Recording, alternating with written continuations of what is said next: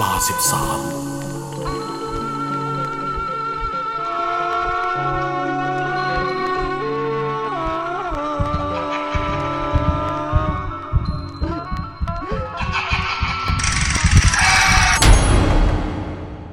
คืนสนอง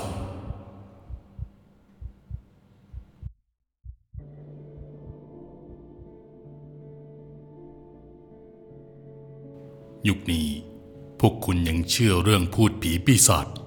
และไสยศาสตร์กันอยู่หรือเปล่าครับ ส่วนผม เมื่อก่อนไม่มีอะไรกับเรื่องพวกนี้สักนิด เพราะที่เคยได้ฟังมา ก็ล้วนมีแต่พวกที่ชอบพูดโม้เสียส่วนใหญ่ มันเลยทำให้ผม สองจิตสองใจว่า จะเชื่อหรือไม่เชื่อดี แต่กลับกลายเป็นว่าวันหนึ่ง ที่มีพายุลูกใหญ่ถาโถมเข้ามาในชีวิตผม จุดนั้นนั่นแหละครับ ที่เข้ามาเปลี่ยนความคิดผมตั้งแต่นั้นมา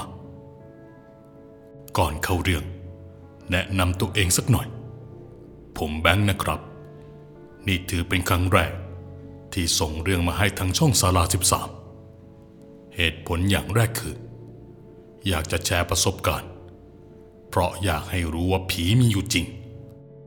ถึงนั่นจะเป็นเพียงแค่ครั้งเดียว ที่คนอย่างผม เคยเจอมา แต่มันทำให้ผม เกือบสติหลุดไปเลยครับ อย่างที่สองเพราะผมอยากอุทิศส่วนบุญ ให้กับดวงวิญญาณที่ผมเอ่ยถึงในครั้งนี้ ปัจจุบันนี้ ผมทำอาชีพค้าขาย ซึ่งก่อนหน้านี้ ผมทำงานอยู่กรมป่าไม้และได้ลาออกจากกรม เพื่อกลับขึ้นไปอยู่เชียงใหม่บ้านเกิด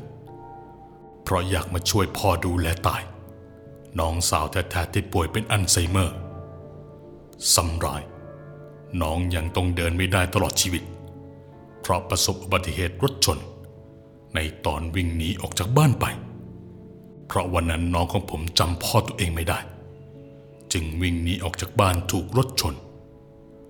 จบจนกระทั่งห้าเดือนต่อมา ในวินาทีสุดท้ายของชีวิตน้องสาวของผม ไม่ฟื้นขึ้นมาอีกเลย ตามภาษาชาวบ้านมักเรียกกันว่า นอนไหลตาย น้องจากผมไปท่ามกลางความโศกเศร้าเสียใจของผมและพ่อ ตอนนั้นในชีวิตผมเหลือพ่ออยู่เพียงคนเดียว เพราะแม่หนีเราไปแต่งงานใหม่ ตั้งแต่ผมอยู่ชั้นมปลาย และไม่เคยติดต่อกลับมาอีกเลย ถึงแม้จะรู้ว่าลูกสาวตัวเองกลายเป็นโรคความจำเสื่อมและพิการก็ตามกลับ หลังงานศพน้องผม ผมจมปลักอยู่ในความรู้สึกคิดถึงน้องสาวเพียงคนเดียวของผม อยู่นานหลายเดือนทีเดียว เคยได้ยินมาตลอดว่า คนตายมากลับมาเก็บรอยเท้ากลับมาหาคนที่ผูกพัน แต่ใช้ไม่ได้กับน้องของผม แม้แต่พ่อเองยังบอกว่าไม่เคยได้กลิ่นทูบไม่แม้แต่จะรู้สึกว่าตายกลับมาหาเลย กระทั่งในคืนหนึ่ง ที่อากาศเชียงใหม่บ้านเราเย็นจะเยือกผิดปกติ มันหนาวจับใจ จนผมอดคิดไม่ได้ว่า เป็นน้องหรือเปล่าที่มาอยู่ใกล้ผม ลืมบอกไปว่า บ้านของผมอยู่ในตัวเมือง เป็นบ้านเดียว ส่วนตัวหลังเล็กๆ มีรั้วเตียที่ไม่ได้แน่นหนาอะไรและหน้าบ้านเป็นประตูบ้านบานกระจก คืนนั้นผมนั่งอยู่ในความมืด จิบเครื่องดื่มเย็นๆจากแก้วสูงๆพร้อมต้องมองออกไปหน้าประตู ที่ประตูเปิดอ้าซ่าเพราะลมแรงฝนลงเม็ดลงมาจนหนำใจ และเริ่มซาลงไปตามลำดับ เมื่อฝนซาลง ผมก็เริ่มมองเห็นผู้หญิงคนหนึ่ง เดินเข้ามาหยุดในบริเวณร้านบาทใครกัน แล้วเข้ามาได้ยังไง กล้าดียังไงเข้ามาในบ้านคนอื่นแบบนี้ นี่คือสิ่งที่หัวผมคิด แต่แล้วสักพักผู้หญิงคนนั้น ก็เดินมาชิดประตูกระจก แล้วเอามือมาทาบกับประตู เธอปาดมือขึ้นลงไล่ไอ้น้ำออกจากบ้านประตู ออกตัวก่อนว่า ผมไม่ได้มีอาการมึนเมาแต่อย่างใดในตอนนั้น ที่ไม่ได้คิดว่าเป็นโจร เพราะเห็นเป็นผู้หญิง ก็เข้าใจคงว่าเป็นนักท่องเที่ยว มาถามทางอะไรอย่างนี้มากกว่า แต่ด้วยความที่กระจกมันใสก็เลยทำให้มองเห็นรูปร่างลักษณะของผู้หญิงคนนั้นชัดเจนมากขึ้น อีกทั้งเสื้อผ้าเธอ ชุดที่เธอสวมใส่อยู่นั้น ผมจำได้ดีว่ามันเป็นชุดน้องสาวของผมครับ ชุดนั้นผมสวมให้น้องหลังอาบน้ำศพ ผมนั่งตาค้างตกตะลึง หลังจากนั้นเธอก็เอาใบหน้ามาแนบกับกระจก ด้วยความตกใจ ผมเปลี่ยนจากนั่งเป็นลุกขึ้นยืน และจดจ้องไปยังร่างร่างนั้น ที่กำลังกอกลูกตาไปมา เหมือนมองดูว่าข้างในทำอะไรกันอยู่ ยิ่งตั้งใจมอง ผมยิ่งมั่นใจว่านั้นคือน้องสาวของผม ที่เพิ่งเสียชีวิตไปเมื่อสามเดือนก่อน เชื่อไหมครับว่าผมเอามืออุดปาก ร้อมกับปล่อยหัวออกมาเป็นเด็กน้อยเลยครับจำได้ว่าน้ำมูกน้ำตามันไหลย้อยเต็มไปหมดตายนั่นน้องใช่ไหม พี่ไม่ได้ตาฝาดไปใช่ไหมทำไมน้องหายไม่นานทำไมมาเอาอะไรปานนี้ ผมถามตัดพอ พอหลังจากที่น้องตายไป ผมไม่เคยมีความรู้สึกว่าน้องกลับมาหาเราสองพ่อลูกเลย จากนั้นน้องสาวของผม ก็เคาะประตูดังปังพร้อมกับมีเสียงตอบมาแผ่วๆอย่างคนไม่มีแรงว่า เขาเพิ่งปล่อยให้น้องกลับบ้าน ตอนนั้นมันอึ้งไปเลย ที่ได้ยินเสียงน้องสาวตัวเองที่ตายไปแล้วอีกครั้ง นาทีนั้นผมเริ่มขยับเข้าไปใกล้ประตู จนได้เห็นเต็มสองลูกตาว่า นั่นคือน้องตาจริง ๆ ผมพูดออกไปว่า น้องเข้ามาเถอะนะ นี่บ้านของเราสิ่งคำพูดนั้น ก็ปรากฏเป็นลมเย็นปะทะมาที่ใบหน้าของผม พร้อมกับกลิ่นทูบและมวลควันสีขาวจางๆขนาดใหญ่ ลอยเคลื่อนเข้ามาในตัวบ้าน ตรงจุดที่ผมยืนอยู่ แต่สักพักก็ลอยหายไปในเวลาอันรวดเร็ว จังหวะเดียวกันนั้นพ่อก็เดินลงมาจากห้องนอนอย่างพอดีพอดีพ่อถามขึ้นว่านั่นใครมา ผมอึกอัก สุดท้ายก็ตอบไปว่า น้องกลับมาหาเราแล้วพ่อทำเอาพ่อยืนนิ่ง ตอบกลับมันใช่ที่ไหนเล่า ลองหันไปมองประตูดีๆสิ นั่นแม่ของแบงค์ไงจำแม่ไม่ได้เหรอ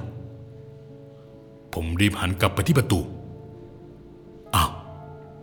ทำไมยังมีคนยืนอยู่อีก แต่เมื่อเพ่งตามองออกไป ก็เห็นว่าคนที่ยืนอยู่นั้นไม่ใช่น้องตาย แต่เป็นแม่ที่กำลังยืนเคาะประตูเรียกให้เปิดให้ท่ามกลางสายฝนที่ตกลงมากระหน่ำมาแรงกว่าเดิม ผมคิดว่าเป็นไปไม่ได้ ที่เมื่อกี้จะเป็นแม่ พ่อไม่รีรอรีบเดินไปเปิดประตูให้แม่เข้ามา พร้อมทั้งหยิบผ้าขนหนูให้เช็ดเนื้อเช็ดตัว ผมมองหน้าแม่ครั้งแรก หลังจากไม่ได้เจอกันนานเกือบสิบปี ตอนนี้แม่ดูมีอาการซึมๆสารภาพว่าเสียความรู้สึก ที่แม่ไม่มางานศพของตา ผมสายหน้ารู้สึกเจ็บใจ เมื่อนึกถึงสิ่งต่างๆที่ผ่านมา แม้แต่งานศพลูกสาวของตัวเอง แม่แท้ๆยังไม่มาไว้อะไร ผมพูดสิ่งที่ผมคิดออกมา แต่พอตัดบท ถามแม่ว่าทำไมเลือกมาตอนกลางคืน แม่ตอบทันควันว่า เลิกลากับสามีแล้ว วันนี้ไม่มีที่จะไป จะขอกลับมานอนบ้านสักพัก ถ้าได้ที่อยู่ใหม่ จะรีบออกไปในทันที อันที่จริงแม่คงรู้คำตอบอยู่แล้วละว่า พ่อจะตอบอะไร เพราะพ่อผมเป็นคนจิตใจดีมาก มากถึงมากที่สุด ในบรรดาคนที่อยู่ในชีวิตของผมเลยก็ว่าได้พ่อบอกกับแม่ว่า ให้อยู่ด้วยกันที่นี่ตลอดไปก็ได้ แม่ก้มหน้าปาดน้ำตาขอโทษที่ทิ้งพ่อไป เพราะพ่อไม่พอสำหรับแม่ในทุกเรื่อง ส่วนผมไม่อยากฟัง ก็เลยกลับขึ้นไปนอน ในระหว่างที่กำลังนอนนอนอยู่ พลิกตัวไปมา ผมได้ยินเสียงเคาะประตูห้องนอน และเสียงพูดออกมาว่า พี่แบงค์ไปดูพ่อเราหน่อย นั่นเป็นเสียงของน้องสาวของผมเอง ตอนนั้นกลัวก็กลัวนะ แต่ห่วงพ่อมากกว่า ตัดสินใจผลักประตูออกไป และเห็นน้องสาวตัวเองยืนอยู่ตรงที่พักบันได น้องชี้ไปข้างล่าง ผมใจเต้นแรง แต่สักพักน้องก็อันตรธานหายไป เมื่อผมเดินลงมา ดันเกิดไปสะดุดตากับอะไรบางอย่าง ที่ตั้งอยู่บนโซฟาหน้าทีวี ลักษณะคล้ายคน แต่ไม่มีศีรษะ นาทีนั้นผมแทบช็อกหัวใจมันวิววิว ตัวมันเบาๆ แล้วก็รู้สึกหดหูชอบกลจะเป็นไปได้หรอ ผมเพ่งสายตามองดูอย่างตั้งใจอีกที ก็พบว่าตอนนี้พ่อกำลังนั่งคุยอยู่กับผีหัวขาด และแน่นอนว่า ผีหัวขาดที่ว่า อาจจะเป็นแม่ของผม ด้วยความที่สติแทบหลุด จังหวะนั้นมือของผม ดันปัดไปโดนกรอบรูป ซึ่งตั้งวางอยู่บนตู้โชว์เสียงล่นดังเพลงกระจกแตกเป็นเสียงทำให้พ่อลุกขึ้นเดินมาถามว่าผมทำอะไรลงไป เป็นอะไรไปแบงค์ มีอะไรค่อยๆคคุยกันสิลูก เรื่องมันผ่านมานานแล้วนะ ถึงยังไงนวลเขาก็เป็นแม่ของแบงค์นะไม่ครับ ไม่ใช่อย่างนั้นกับพ่อปปผมสงสัยอยู่ว่า พ่อคุยอยู่กับอะไรกันแน่ทำไมถามอย่างนั้นนะลูก พ่อก็คุยกับแม่ไง ไม่ใช่นะพ่อ พ่ออย่าเพิ่งหันไปนะ ผมว่าผู้หญิงคนนี้อาจจะไม่ใช่แม่ ก็แม่เรายังไม่ตายนี่ครับ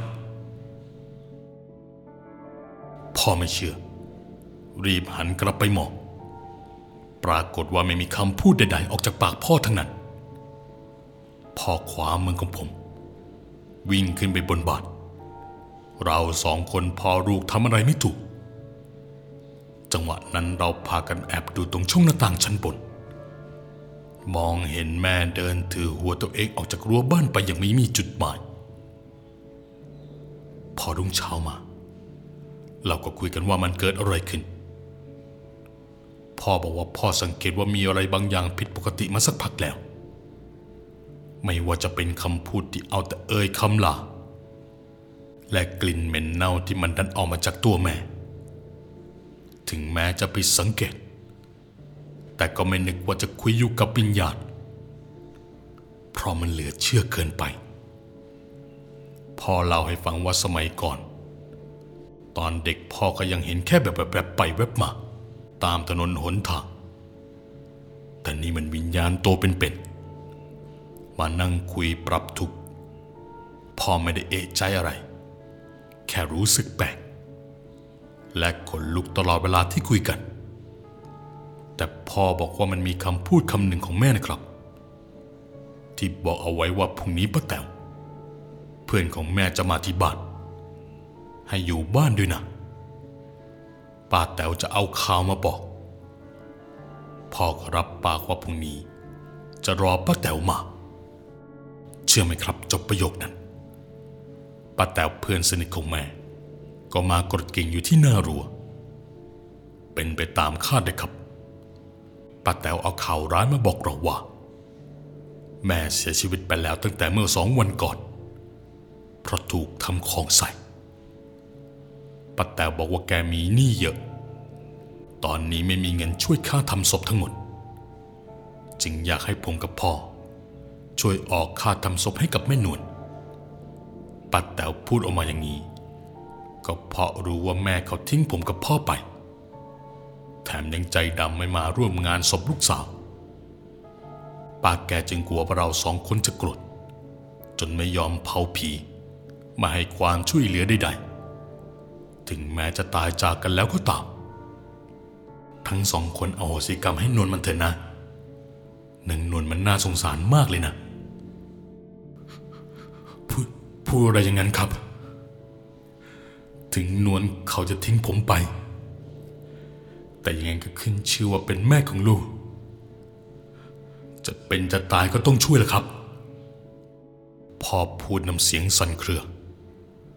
ส่วนผมก็น้ำตาคอหลังจากที่ได้ฟัง เมื่อความเงียบมันเข้าปกคลุม มันทำให้เราทั้งสามคนได้ยินเสียงสะอึกสะอื้นดังฮือฮือขึ้นมาสองสามรอบ และเราจำเสียงนั้นได้ว่า เป็นเสียงของแม่ เรายืนอึง้งรู้ว่าแม่คงทรมาน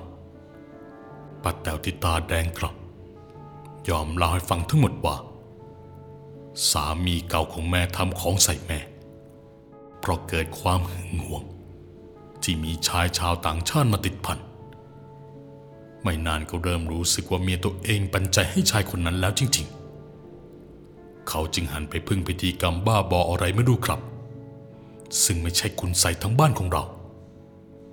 และของที่ทำมันจะเป็นตุ๊กตาผู้หญิงขายาวๆหัวขาดตองแต่งอยู่ในพิธีกรรมนั้นด้วย มารู้ที่หลังว่าตุ๊กตาผู้หญิงหัวขาด คือผีที่หมอผีเลี้ยงไว้ให้คอยเป็นหูเป็นตาซึ่งป้าแต๋วคิดว่ามันไม่น่าจะเกี่ยวข้อง กับการทำของให้แม่นวลกับพนักสามี แต่ก็มีหลายครั้งที่ป้าแต๋วไปหาแม่นวลที่บ้าน แล้วก็ได้เห็นผีหัวขาดเดินอยู่ข้างใน แต่พอหันมาอีกที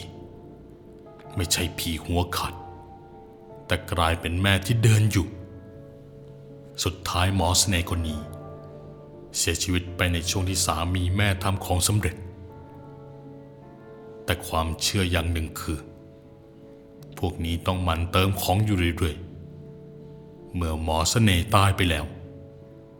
สามีเก่าก็ไม่สามารถหาหมอที่ไหนมารับช่วงต่อเพื่อเติมของได้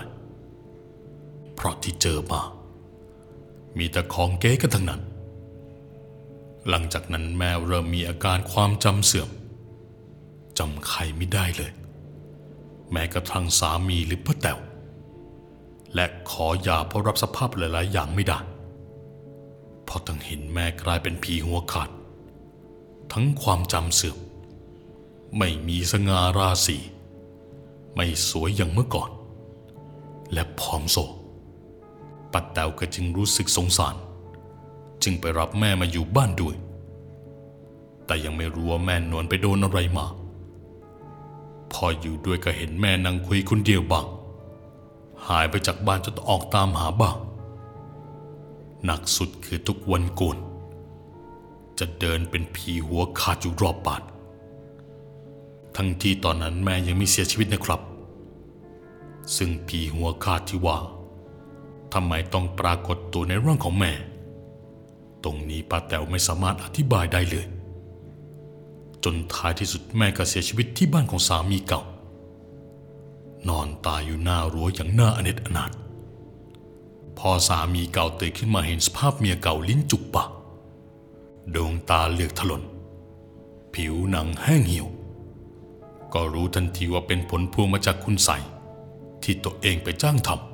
ำซึ่งมันมีเหตุการณ์หลายอย่างเกี่ยวกับการทำของ